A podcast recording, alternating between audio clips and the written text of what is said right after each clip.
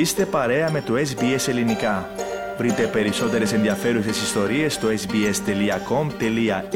κάθετος Greek.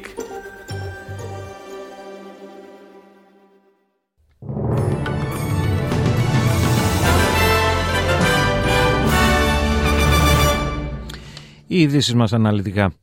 Ο Ισραηλινός Πρωθυπουργός Μπενιαμίν Νετανιάχου δήλωσε χθες ότι διέταξε τον στρατό να αναπτύξει ένα διπλό σχέδιο για την απομάκρυνση των πολιτών από τη Ράφα προτού εισβάλλει στην πόλη. Είναι αδύνατο να επιτευχθεί ο πολεμικός στόχος της εξάλληψης της Χαμάς με την παραμονή τεσσάρων ταγμάτων της Χαμάς στη Ράφα, αναφέρει σε ανακοίνωσή του το γραφείο του Νετανιάχου. Οι Ηνωμένες Πολιτείες άσκησαν κριτική στο Ισραήλ, σημειώνοντας ότι δεν έχει πραγματοποιήσει τον, ε, τον επιχειρησιακό σχεδιασμό που είναι απαραίτητος για να διασφαλίσει ότι οι άμαχοι δεν θα κινδυνεύσουν. Όπως υποστηρίζει ο Λευκός Οίκος, χωρίς τον κατάλληλο σχεδιασμό, μια στρατιωτική επιχείρηση στην περιοχή θα ήταν καταστροφική. Περίπου 1,5 εκατομμύριο Παλαιστίνοι εκτιμάται ότι έχουν βρει καταφύγιο στην περιοχή της Ράφα, στα σύνορα με την Αίγυπτο, μετά από τις χερσαίες επιχειρήσεις του Ισραηλινού στρατού στη Βόρεια Γάζα και άλλες περιοχές στη Λωρίδα πλέγμα θεμάτων όπως η άμυνα και η ασφάλεια καθώς και οι περιφερειακές προκλήσεις βρέθηκαν στο επίκεντρο της συνάντησης στο State Department του Έλληνα Υπουργού Εξωτερικών Γιώργου Γεραπετρίτη με τον Αμερικανό ομολογό του Άντωνι Μπλίνκεν στο πλαίσιο του πέμπτου γύρου στρατηγικού διαλόγου με τις Ηνωμένες Πολιτείες. Στις κοινές δηλώσεις τους λίγο πριν την έναρξη της συνάντησης ο κύριος Γεραπετρίτης σημείωσε ότι η επικείμενη απόκτηση έως και 40 μαχητικών F-35 αποδεικνύει το βάθος των Έλληνο-Αμερικανικών σχέσεων και αναδεικνύει την εξαιρετική αμυντική συνεργασία των δύο χωρών. We further develop our defense capabilities with the upcoming acquisition of up to 40 F-35 jets, which reflects the depth of our mutual relationship. Ο δε επικεφαλή τη Αμερικανική διπλωματία τόνισε ότι οι σχέσει των Ηνωμένων Πολιτειών και τη Ελλάδα βρίσκονται στο υψηλότερο ιστορικά επίπεδο. The partnership between our countries is in my judgment, the strongest it's ever been. Εν τω μεταξύ η Ελλάδα έγινε η 35η χώρα που υπέγραψε τις συμφωνίες Artemis οι οποίες θεσπίστηκαν αρχικά το 2020 από τις Ηνωμένες Πολιτείες και 7 άλλες χώρες. Στόχος να τεθεί ένα πρακτικό σύνολο αρχών για την ειρηνική εξερεύνηση του διαστήματος. Επισοδιακή νύχτα έζησαν όσοι βρέθηκαν χθες στο κέντρο της πόλης της Μελβούρνης, καθώς ένας άνδρας πυροβολήθηκε από ειδικό φρουρό, ενώ σε διαφορετικό συμβάν τέσσερις πολίτες τραυματίστηκαν από επίθεση που δέχτηκαν από σπασμένο ποτήρι. Και τα δύο περιστατικά εκτελήχθηκαν κοντά στον σιδηροδρομικό σταθμό Φλίντερς. Το πρώτο συμβάν εκτελήχθηκε μετά τις 5.30 το απόγευμα, όταν άνδρας επιτέθηκε εναντίον τεσσάρων ατόμων με σπασμένο ποτήρι, προσπαθώντας να τους ληστέψει. Λίγο αργότερα η αστυνομία κλήθηκε να επέμβει καθώς διαφορετικός άνδρας απειλούσε επίσης με σπασμένο ποτήρι. Αρχικά η αστυνομία προσπάθησε να τον ακινητοποιήσει αν επιτυχώ με τη χρήση σπρέι πιπεριού.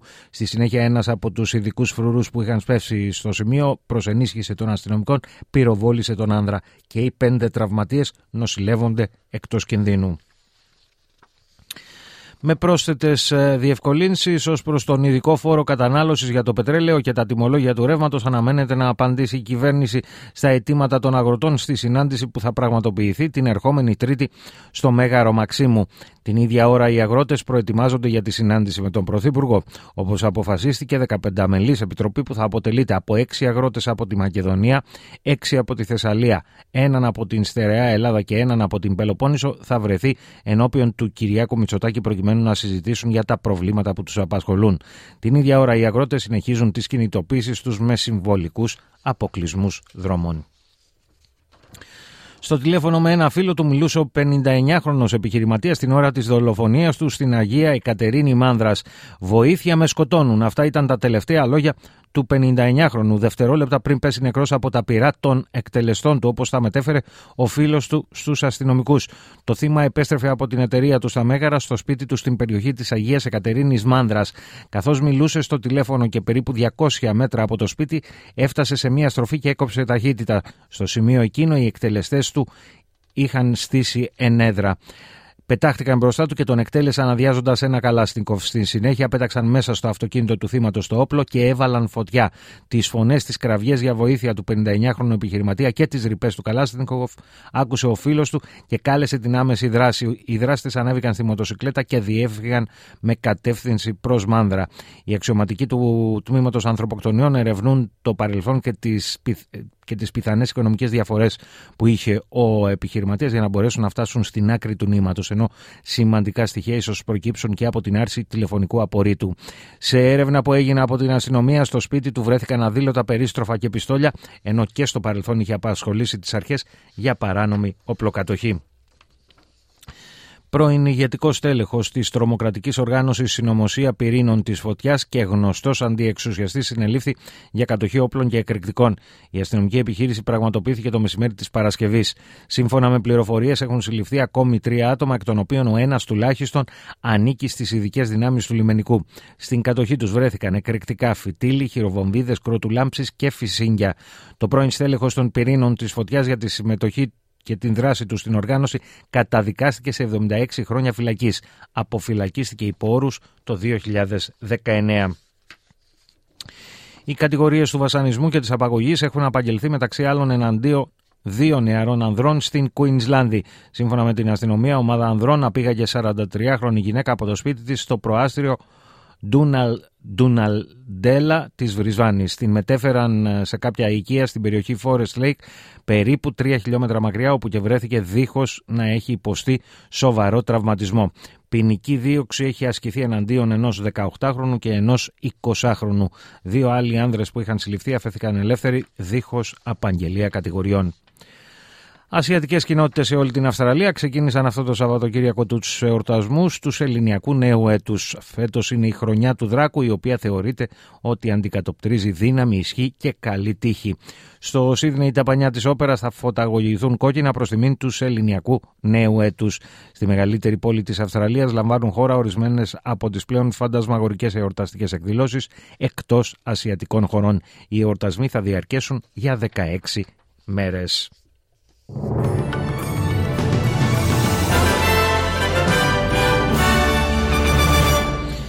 Μία ματιά στις συναλλαγματικές ισοτιμίες, ένα δολάριο Αυστραλίας ισοδυναμεί με 60,50 λεπτά του ευρώ και 65,23 cents Ηνωμένων Πολιτειών.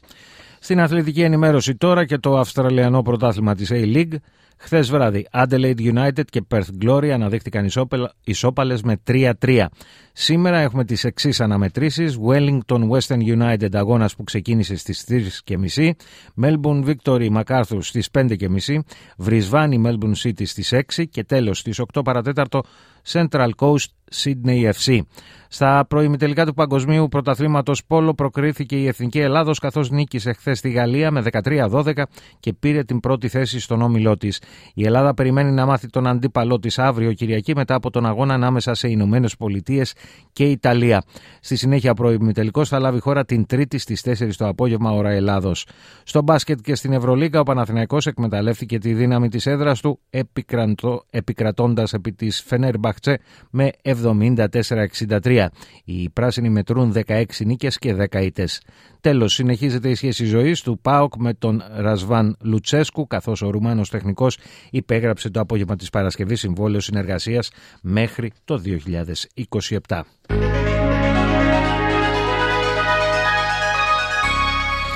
Και να ολοκληρώσουμε με την πρόγνωση του αυριανού καιρού. Πέρθη ηλιοφάνεια με μικρή πτώση της θερμοκρασίας 22 έως 35 βαθμοί. Αδελαίδα κυρίως ηλιοφάνεια 16 έως 34. Μελβούρνη έθριος καιρός 17 έως 33. Χόμπαρτ κυρίως ηλιοφάνεια 11 έως 26. Καμπέρα, λίγη συννεφιά, 12 έως 26. Βούλογκογκ, πιθανότητα βροχής 19 έως 23. Σίδνεϊ, μερικές σποραδικές βροχές, 20 έως 26. Νιουκάσλ, επίσης μερικές σποραδικές βροχές, 20 έως 25. Βρισβάνη και εδώ μερικές σποραδικές βροχές, 22 έως 30. Κέρνς, κυρίως ηλιοφάνεια, 24 έως 33, Darwin σποραδικές βροχές με πιθανότητα καταιγίδας 25 έως 31 βαθμοί.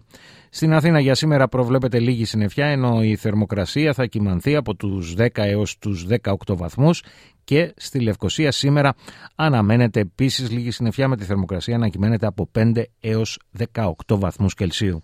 Σε αυτό το σημείο ολοκληρώθηκε το δελτίο ειδήσεων του ελληνικού προγράμματος της ραδιοφωνίας SBS. Εσείς όμως δεν αλλάζετε συχνότητα καθώς μετά τα σύντομα διαφημιστικά μηνύματα συνεχίζουμε και επανερχόμαστε με το υπόλοιπο πρόγραμμά μας.